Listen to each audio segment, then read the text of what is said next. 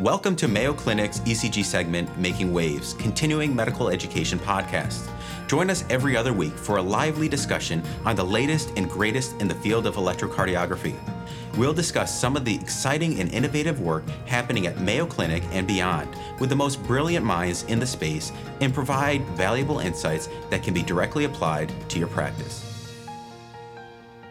Welcome to Mayo Clinic's ECG segment, Making Waves. We're so glad you could join us. Today, we have an exciting episode planned for you as we discuss computerized ECG detection of left ventricular hypertrophy. We have an expert discussant joining us who will help us better understand this topic. Left ventricular hypertrophy represents pathological thickening of the left ventricle. Recognition of left ventricular hypertrophy is important because of its adverse clinical outcomes if left untreated, and the availability of therapies to reverse it if detected early enough. Numerous ECG criteria for left ventricular hypertrophy have been proposed over the years, and computerized electrocardiography provides a means to alert clinicians to such findings. In this episode, we will focus on computerized ECG detection of left ventricular hypertrophy, including updates made over the years, the process of identifying which criteria to use, and the clinical relevance as it relates to risk prediction. We're fortunate to have a recognized industry expert in the field of computerized ECG analysis, Dr. Bob Farrell, to discuss further. Dr. Farrell is a principal engineer in the Diagnostic Cardiology Algorithms Group at GE Healthcare, based in Wisconsin. Dr. Farrell earned a Bachelor of Science degree in Electrical and Electronics Engineering from North Dakota State University and a PhD in Bioengineering from the University of Utah. He got his start in signal processing, pattern recognition methods, and algorithm development for physiological signals while completing his PhD dissertation on a neural network based alarm system for an anesthesiology machine in the early 1990s. Dr. Farrell started at what was then Marquette Electronics in 1996 and developed pulse oximetry and invasive blood pressure algorithms for patient monitors. In the meantime, GE bought Marquette in 1998, which is how he became and came to work at GE. In 2001, he was transferred to the diagnostic cardiology business in GE Healthcare, and he has not looked back. Dr. Farrell has spent most of his career advancing the GE 12SL resting ECG analysis program, bringing several innovations and clinical enhancements to it along the way, including improved P wave detection and rhythm analysis, the hookup advisory feature to provide real time signal quality feedback to technicians while acquiring the ECG identification of right ventricular involvement in the presence of acute myocardial inferior infarct, a revamp of how paced ECGs were interpreted, detection of Brugada pattern, and a revamp of how left ventricular hypertrophy is interpreted. And that's going to be our focus today. In addition to his many years of working on the 12SL resting ECG analysis program, Dr. Farrell has had a hand in several additional aspects of ECG analysis, including stress testing and ambulatory recordings. He's currently a member of the board of directors of the International Society of Computerized Electrocardiology. Dr. Farrell, what a true honor to have you with us today. Thank you for joining.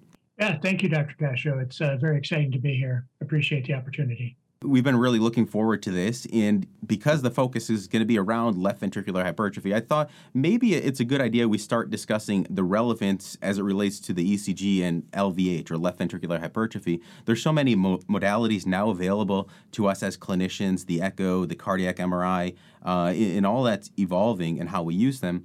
How do you see the ECG remaining relevant to our discussion of left ventricular hypertrophy? Yeah, well, uh, I think the ECG is, is still very relevant for the analysis of, of LVH for, for multiple reasons. Uh, first, whether or not you believe that there is utility in diagnosing LVH from the ECG, you still need to take LVH into account when you're reading the ECG, and that goes for human overreaders as well as computerized uh, interpretation programs like our GE program. You, you have to be able to acknowledge whether or not there's LVH when you're looking at old infarcts, and especially when uh, there's the, the so-called strain pattern and how that plays into ST elevation or depression changes. And is that ST depression you see, is that related to a strain pattern or is it due to, to ischemia? There's there's that. Also the accessibility of the ECG test. It's it's ubiquitous. It's it's all over. So ECGs are ordered for all kinds of reasons and you essentially get a potential LVH interpretation for free out of that ECG test. And then a good amount of research that has shown that LVH by ECG is associated with poorer outcomes in its own right, independent from other modalities such as echo. Mm-hmm. And so you could see this. Uh, this is, I think, the repeated pattern of the ECG still remaining relevant, non-invasive, uh, ubiquitous, as you mentioned. A really relatively inexpensive test that's still available to us that could potentially be used as that screening marker for an important clinical finding. You know, over the years, GE's made some updates to the 12SL program related to LVH. Uh, what drove those changes uh, you made? We uh, started looking into the into the LVH uh, largely based on customer feedback, and we were getting uh, over the years. We had feedback from customers that they they didn't understand our criteria, that it was opaque. Why did you call LVH on this? Why didn't you call LVH on this? You know, although we had disclosed what our criteria was in our positions guide, you know, we we know that that seldom ever gets read, even though we put a lot of work into it so there was that feedback about kind of the opaqueness of it. And also, uh, sometimes we would confuse LVH strain with other T wave abnormalities. And then, separate from all of that, were uh, recommendations that were uh, published, uh, jointly published by ACC, AHA, and Heart Rhythm Society, uh, recommendations to guideline uh, to manufacturers. It was a series of six papers published published simultaneously in both circulation and JACC uh, between 2007 2009 and two of those series of six papers were relevant to this discussion. One was a standardized statement list for any statement that you'd want to make on on on an ecg and then an- another part specifically part five was devoted to chamber hypertrophy. And so they had some recommendations that we we took to heart. So we, we cracked open the box and everything was on the table do we want to create new statements? Do we want to have new criteria? Those are kind of the, the two parts of it. You know, how are we going to detect it? What are we going to say about it? And so we were a, an open book, I should say, a blank slate, separate from the customer feedback, or maybe kind of tangential to it. We kind of had our own sentiment about maybe we we overcall it on healthy people, especially young adults and it was interesting talking to doctors about you know how is how important is that uh, that we overcall, or even if we just call LVH, what's the significance of, of us calling LVH? Some doctors were were very cognizant of the impact on a person's ability to get life insurance, and would be reluctant to put LVH on an interpretation. But I would talk to other cardiologists that said, no, that doesn't influence my decision at all. That's not clinically related. I'm gonna I'm gonna call it as I see it. So it was interesting to get the two different perspectives. Also, sentiment that we we undercall it in hypertensive populations. We cracked, like I said, we cracked open the box. Everything was on the table. We took the the ACC AHA recommendations to heart, but they they weren't all completely workable. We didn't think there were some things that, with all due respect to the people that wrote them, and I and I know some of them they're in the trenches reading ECGs. We're kind of in our trenches trying to make something that works for everybody. So we, we needed to strike a balance there. We had a series of medical advisory board meetings. One of the authors, co authors of one of those papers, was in our medical advisory board meeting. And, and they acknowledged, okay, yeah, you don't have to take all this literally, um, which was very liberating to us. In the end, we, we made we made some very specific changes, which were that rather than doing our criteria that we had forever since since 12SL was first written, which by the way was it was kind of like Sokolow Lyon, but it wasn't quite. It was kind of like Romhilt Estes, but it wasn't quite. So we implemented the criteria as published in the literature. So we took, uh, we settled on four. Uh, the first one being the R amplitude in lead AVL, pretty standard, uh, 1100 microvolts. The next one, uh, Lyon, uh, greater than 3500 microvolts, again, pretty standard. By the way, just as a side comment, some people may know, some people may not, but the R in AVL is technically part of Sokolow Lyon. It was part of the original 1949 paper where they published both of those things. But typically, when people think of Sokolow Lyon, they think of SV1 plus the max of R in V5 or V6, uh, greater than 3500. So So that's two, RNAVL, and then, then the classic or typical Sokolow and then Cornell product, uh, and then finally Romhilt Estes. I mentioned them in that order, I spe- or specifically that Romhilt Estes is fourth because we consider the other three to be what we call voltage only criteria. And our statement hierarchy, which by the way, we kept our existing statements. And like I said, it's four statements. We were concerned that it's too much, but on the input of our medical advisory board, they said, no, no, keep those, just change the criteria.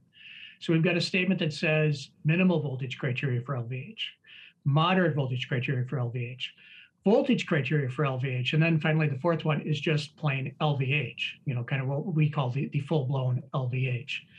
And by the way, the first two also had appended to it, comma, consider left ventricular hypertrophy. So we had that kind of cascading or tiered uh, set of statements. Now, with our four criteria, if any one of those is positive, we'll say the minimal voltage criteria statement. If any two are positive, we'll say moderate voltage criteria. If any three are positive, we'll say voltage criteria. If Romhilt Estes is positive, or there's QRS widening or repolarization abnormality, the so-called strain pattern, then we will say the full-blown LVH statement. I think it's it's pretty powerful the way we're doing it now. So we still have kind of the hierarchical statements that we had before. Uh, they're the same statements, just the criteria is different and importantly, and also in the spirit and, and actually strictly following the recommendations to manufacturers, is that we list the criteria that are positive. So if you're positive for RNAVL, we say that right in there uh, parenthetically. Same with Sokolow Lyon, Cornell product, Romhilt Estes. So we'll put all of those right in the interpretation now. One of the other things that we did was to really look into the strain pattern we, we had some pretty naive criteria, some very simplified criteria for whether or not we would call it repolarization abnormality or not. And by the way, I'm, I'm using those terms interchangeably because strain pattern just rolls off the tongue quicker than repolarization abnormality. We didn't do such a good job at that. I'm pretty confident that we're much, much better now. So we did a lot of work in that area as well. You know, uh, Bob, it's really interesting just to see, you know, and you've already answered a lot of the things that it was I was thinking of, of, asking, but you know, thinking how it started with the customers giving you feedback and just now providing a level of transparency with the criteria you offer, and then some of the recommendations uh, suggested by the ACC and AHA and, and some of those guideline uh, advisory committees. It, it's amazing. I certainly don't envy the position that you guys were in because uh, there's a lot, right? And, and when you look at the literature, especially on this topic, there are dozens of criteria proposed on this, especially in the ECG. Yeah. And you, you wonder, I was wondering, how do you select those? You know, you, you mentioned the Sokolow Lyon, the, the two that come from that, um, the Cornell product, the Romhilt Estes. Is there a selection process? How do you, you know, select those four? In I, I guess now you do also provide that statement that says that you know it's this one that is met. Mm-hmm. Is there anything there in how do you make that selection process?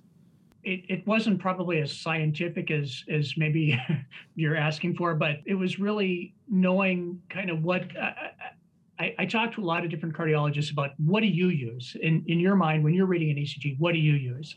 Sokolow Lyon was probably the the most common response to that. Romhilt Estes kind of, I don't think most people knew all the criteria of Romhilt Estes, but when you read an ECG, it's all very, you know, if you know what you're looking for, you know, they maybe didn't know that it's three points for this or two points for this point, but they take those factors into account, you know, like left axis deviation, you know, it's there, it's only one point, you know, the voltage criteria for that, I mean, that's three points. And then, and then you look at things like the intrinsic deflection, which is, you know, how where's the peak of the R wave in V5 and V6? Well, nobody measures that, but guess what? Computerized programs can do it pretty well. And so when you have that delayed intrinsic deflection, you know, that that's actually part of Romhilt Estes. Even though they didn't necessarily know that they were using it or doing it strictly by math, adding up the points, they were using parts of it. So to me, it made a lot of sense. Plus, there was just so much written about Romhilt Estes as well sure. that it certainly proved its mettle. The other one was Cornell product. Uh, it didn't have quite the, the lifespan so far as Sokolow Lyon or Romhilt Estes, but uh, there's been a lot of a lot of good work that came out of that group uh, at New York Presbyterian also we've we've had a very long-standing relationship with with that hospital, so we knew Peter Okin and, and Paul Kligfield pretty well, who authored a lot of that work. So it was very easy to to work with them to make sure we were doing it right. And you know, hey, by the way, just want to make sure this is the right cut point to use. And you said this and this paper, but you said this in this paper. Which way should we go? And so it was very helpful to work with them directly and, and implement it and make sure that we did it right. It, it really does make sense. Maybe that's the the best logical way, given you know not how only are how many, but you're also being transparent with the approach. So I think that's as a clinician what you want is like how did you give this diagnosis of voltage criteria or LVH based on this in the Cornell product? I, I mean, there's some of these I don't even remember because there's so many cutoffs. I think the Cornell is even sex specific, you know, based on male and female. I think 20 and 28 is that cutoff. AV, I think it's V3, the S wave, and then the you know the R wave and AVL. I'd have to even look it up. But as you can see, I don't remember yeah. all these, and having that, uh, which the computer is good at, and I, I, think we have to give credit where credit's due, is the the computer's very good at, at measurements, whether it's uh, rate control. You know, if we learn how to use the computer, just like now how we use other computerized software, it, it can play to our advantage clinically.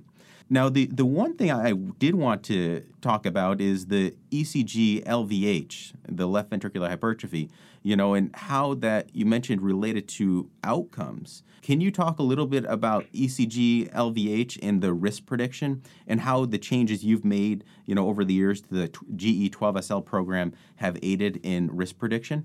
There's been some really good studies that have been published in the last few years uh, that, well, uh, there, there's a lot of studies that that have talked about individual LVH criteria, you know, wh- whether it's Romhilt Estes, whether it was Cornell voltage. And by the way, uh, I forgot to mention earlier, so there's two criteria that came out of the, the Cornell group, Cornell voltage and Cornell product. Cornell voltage came out first. I think that was like in the 80s, and then Cornell product came out in the 90s. Cornell product takes the Cornell voltage and then multiplies it times the QRS duration. And that's where you get the area from and, and I say Cornell product for short, but but the the long verbose name of it is is Cornell voltage QRS duration product. So you're multiplying the Cornell voltage times the QRS duration, and you get units of microvolt milliseconds. So there's been papers published on outcomes with Cornell voltage and then Cornell product, and you name the criteria, and somebody studied outcomes. Not so common are showing the power of combining criteria. So there, there were some studies that combined Cornell product with uh, for uh, heart failure uh, in patients with aortic stenosis and for MI, stroke or cardiovascular death in hypertensive patients. Those were two different uh, papers that I just mentioned.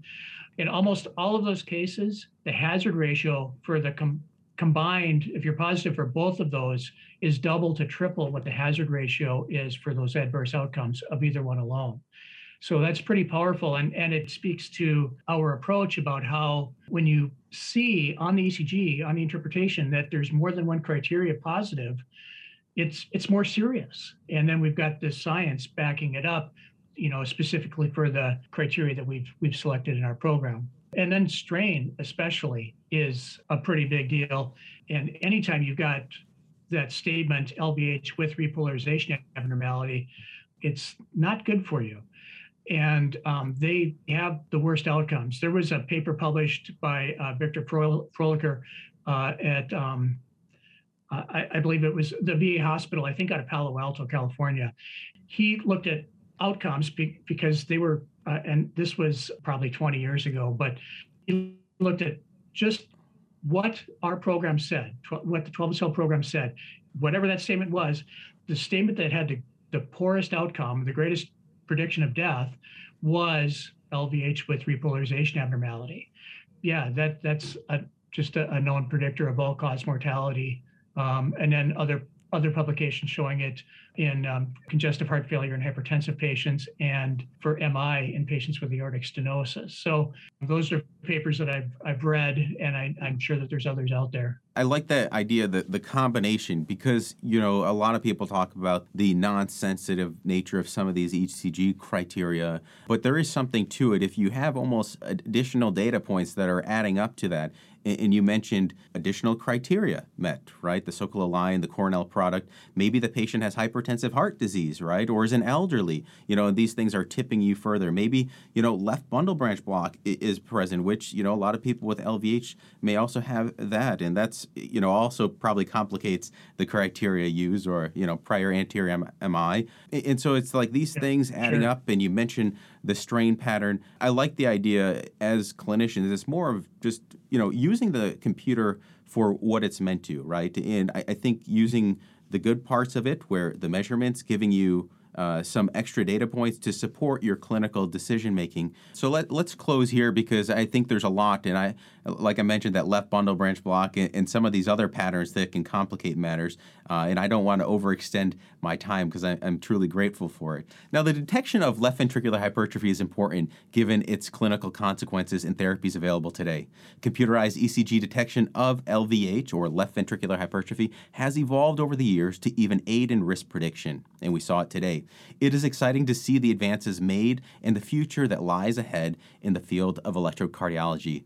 Dr. Farrell, thank you for sharing your insights into computerized ECG analysis detection of LVH. This is such an important topic. You're clearly an expert, you're a leader in the industry, and on behalf of our team, thank you for taking time out of your day to join us. It's been a true pleasure. Oh, thank you very much, Dr. Kashou. It's been been uh, an honor to have the chance to, to be here and speak to this audience. Thank you for joining us today.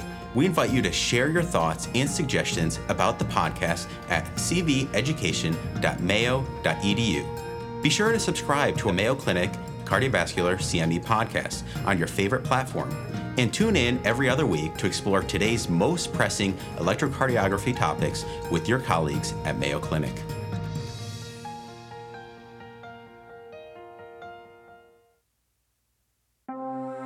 This has been a Mayo Clinic podcast.